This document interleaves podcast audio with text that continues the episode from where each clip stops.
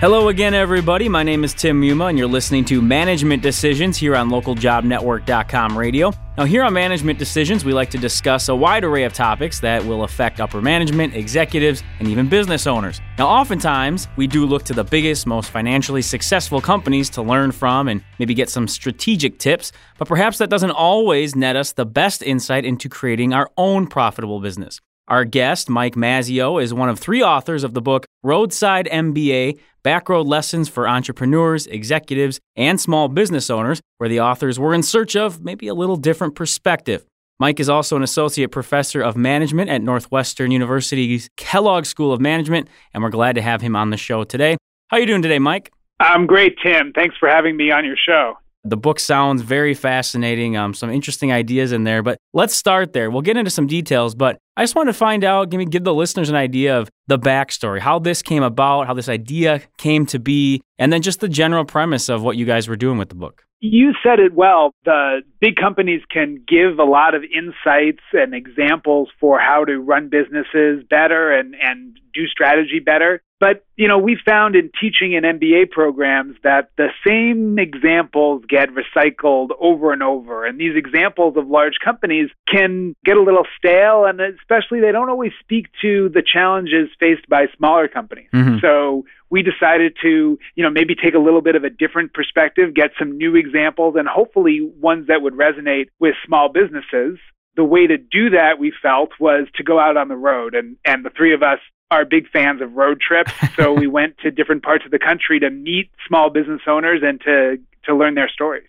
So did you guys have a strategy as far as what regions you wanted to go to or if you were looking for a particular type of industry or how did that sort of come to be? We really tried to get a variety, a okay. variety of different geographies, different industries, different kinds of businesses, older and newer. And so at first, we just went for anyone who would talk to us. After a while, we tried to, you know, fill in some of the holes. We had, you know, a little bit too much in retail, so we tried to get some more in services. We didn't have too many uh, at first businesses were that were owned by women, so we tried specifically to fill out okay. and and get some insights there. And so after we had taken six or seven trips, then we started to get a really nice variety and spread out of all different kinds of companies. Oh, I think that's really cool, and I like how you you guys kind of just did whatever to start, and then start, as you said, fill in the holes with what you might have missed. I think that's a cool way to go about it. Yeah, I guess at first we were we wondered if anyone w- really would talk to us. That's a good uh, point. but we so we we weren't too picky right at the beginning. Now, as I said, we'll get into some of the maybe finer details and get some examples from you in a moment. What do you think, though, as far as the issue there could be or the danger as you said of recycling these old case studies or always talking about the big companies? I mean is there a disconnect that happens? Because i would argue of course that most business owners aren't going to turn out to be the, the head of you know ge or, or, a large company like that but they are going to be on a small scale. I think that's absolutely right. That's what we were going for to see what insights could be drawn from companies that were sort of more like the experience of the vast majority of business people out there. And so how much can we learn from GE or from Microsoft or from IBM when we're dealing with a much smaller enterprise? I think that that on the flip side, what's really nice about the examples in our book, because they're about smaller companies, they really take, you know, a really integrated perspective. Hmm. If you do a case study or read something about a very large company like a like a General Electric, it's only really possible to bite off one piece of their entire organization at sure. a time. But for a smaller company, you really see that decisions in, in terms of the strategies is a lot more integrated and holistic, which is, I think, really important for, for managers who want to to want to look more at the big picture. Well, and I think you know clearly the the size of the organizations, the difference between the large and small, is obvious to everyone. But what would you point out to maybe some other key differences that you discovered or or know to be between the different size businesses, ones that maybe you came across while doing the book or, or just in your studies on your own?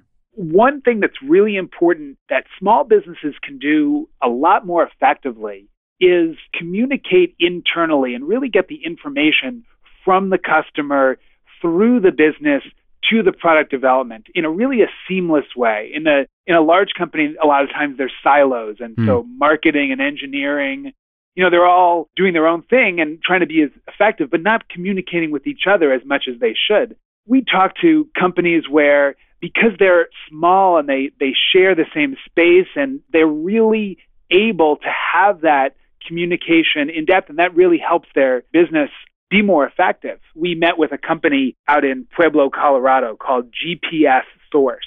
This company manufactures systems, uh, technical systems that work with the GPS signal. And, and specifically, what they do is they try to bring GPS signal inside buildings or inside of you know places where it can't can't really go through walls. Right. What this company did really successfully was it managed its R and D budget, which because they're a small company is has got to be small. They managed that R and D budget very well because they picked projects to work on that their salespeople and their marketing people said the customers were really looking for. Right. That way, they were able to drive R and D through a customer centric kind of a focus, which is really important. I think it's a great example of uh, of maybe the advantage that a smaller business would have in that way. How about between the two? Again, if we're looking at large versus small, or, or sort of that company idea versus a almost a mom and pop idea, are there still basic principles that go either way that you recognized? Maybe it was on a, slightly different scale, but they still fit into that ideal model, no matter what size of the organization. There's really, you know, a set of economic principles that drive business strategy and successful business strategy, no matter what size of a company you are. And what was nice about some of these examples from the from the smaller firms is that they really allowed you to home in on that and really made those insights a lot more precise. Mm-hmm. You know, we did a there's a chapter in the book about pricing and how pricing really has to reflect both the cost side of the business and you know you need to recover your costs but also to think about how customers willingness to pay and the extent of substitutes how those drive and shape a company's pricing as well now if you're a company that has 8000 different products the pricing equation can get quite complicated but it's still based on those same principles sure we're talking a lot in theory because you know you, you, could have 20 small businesses and they still have different demographic, different ways about going business. Same thing with the large scale side of things. But was there anything that stood out to you that you thought if you were speaking to a group of executives from some of these larger corporations or companies that you would say, "Hey, look at what this small business does. Look at the strategies they use and you could implement this in your everyday, you know, model." Is there something that stood out to you in that way or something that maybe could be utilized for those big businesses? Let me give you an example. So I think that growth is a really important aspiration for small companies and for big companies. Okay. And a lot of times when companies think about growth, they think about product extensions or new applications for the current product line that they have.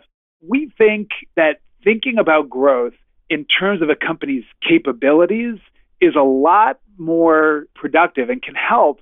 And we saw a great example of this in our travels. There was a company that we met out in Kennewick, Washington, on the uh, on the eastern side of the state, and this company manufactured customized wheelchairs.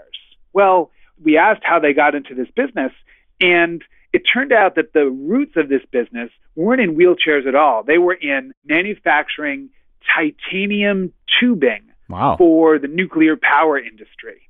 Well, how do you get from from nuclear power tubes to wheelchairs? right. The connection is through the metal. Okay. Uh, titanium is the metal that was used back in the day for these tubes in the nuclear power industry. And over time, the company had developed an expertise in shaping and welding and working with titanium as a metal. But when the nuclear power industry started to wane in the 80s and 90s, the company needed to grow really in order to survive. Instead of thinking through, okay, what, where else can I sell these tubes or what other, you know, power industry applications there might be, they said, wait a second, we've got this expertise in working with this particular metal. What other applications for that expertise can we find? And let's think about growth in that context. And I think that that's a really really good way for companies to think about growth. What is it that we do well? What kind of expertise do we have? And then how can we apply that maybe in maybe in a different context? I like that example a lot. I think that's a fascinating way of just that specific example of how they, as you said, survived and now still of course, thriving in an area that, uh, yeah, as you said, there didn't seem to be much of a connection, but there clearly was when you broke it down that way. exactly. It was a very exciting, fast growing company because of that. Right.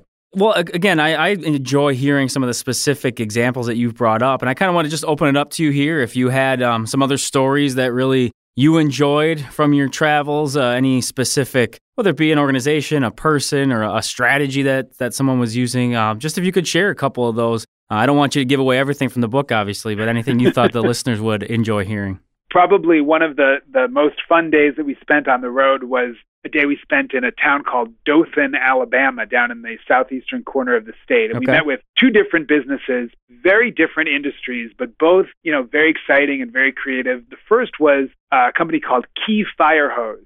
And Key Fire Hose is the largest manufacturer in the U.S. of fire hose. Mm-hmm. And they had a very interesting business. And in a way, it was really a story of how a company can use its expertise and also its investments in you know equipment and and things like that to really dominate a market. So it's a small market, relatively small. The market for fire hose it's very specific, right. but they were able to gain a really high percentage of the the market share in that market using their expertise and using their the, the equipment that they developed. Nobody wanted to enter that industry because they were so successful down the road from Key Fire Hose, we met with a company called Panhandle Converter Recycling. And this company was in the business of collecting and extracting the precious metals from catalytic converters. So we didn't realize this before going in, but your even your most junked car is right. worth a couple hundred dollars because of the precious metals in the catalytic converter. This company you know, it seemed like a very straightforward business to us, but it turned out that there was a lot of complicated informational problems involved because each catalytic converter had a different value based on what precious metals were inside. It was really tough for for for anybody to tell how much the converters might be worth mm-hmm. before you bought them and broke them apart and actually extracted the metal. So this company had developed some interesting informational data collection techniques in order to try to figure that out before they paid the money to the junk dealers who were bringing these catalytic converters around. That kind of company where, you know, you thought that it was going to be a really straightforward kind of business, but they had developed some really interesting creative strategies to be successful. Those are the kind of companies that really we got very excited about. Yeah, and I think that's really cool just to hear that. I mean, you can form a business out of anything and be successful out of just about anything with that knowledge and like you said maybe a little creative thinking and clearly that I think comes out in, in the book. And I do encourage, of course, anybody who's interested to, to check some of these out. Again, it's called Roadside MBA Backroad Lessons for Entrepreneurs, Executives, and Small Business Owners. Uh, now, we are getting a little low on time, but a couple more things I just wanted to ask about. Obviously, with your experience within a university as well, what do you think is the biggest challenge for individuals who might be learning you know, some theories and strategies and those basic principles, and then actually incorporating it into a small business where they need to now have that sort of tangible evidence that something's working or have the information at their fingertips. I mean, do you see maybe what a common challenge is for for taking it from sort of in the class to out in the real world? Yeah, I think that the the key thing is to understand what are the right questions that you have to ask for your own business in order to develop the right strategy. Mm-hmm. And in our book, we don't give any answers per se. In fact, we we say in the book that the correct answer to any strategic challenge is it depends. and that might not sound like like great, very great, useful advice, but yeah, some expert you guys really are exactly. But it's really important to recognize that there aren't one size fits all solutions to, right. to business problems, the really challenging problems. You really have to have to think carefully about what are the right questions to ask and then how does your specific situation help you to determine what the right path forward is. So our book is kind of organized around helping businesses ask the right questions given their context and that will help them connect to what the what the right strategy and the right approach is.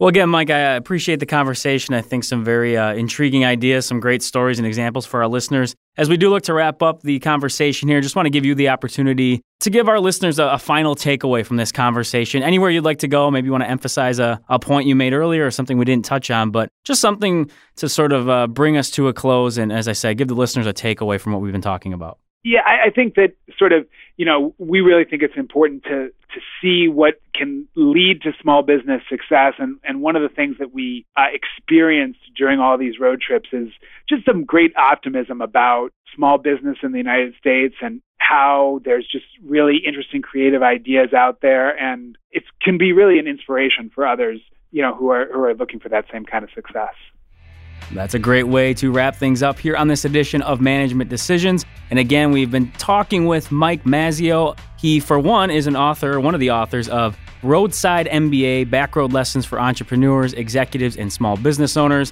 He also has experience in the business world in terms of being an associate professor of management at Northwestern University's Kellogg School of Management. Mike, once again, thanks for coming on, giving us some insight into the book and also some of these uh, both basic principles and maybe some creative ideas for those listening that might be interested. So thanks again for sharing. My pleasure, Tim. And as always, we're looking to hear from you, the listeners, as well. You can shoot us an email to ljnradio at localjobnetwork.com if you have any comments, questions, or suggestions for any of our podcasts. You can also find us on Twitter at the LJN. Go ahead and use the hashtag LJNradio, and you can join in on some conversations there or give us some feedback as well. For everyone here at LJN Radio, I'm your host, Tim Yuma. Take care, everybody.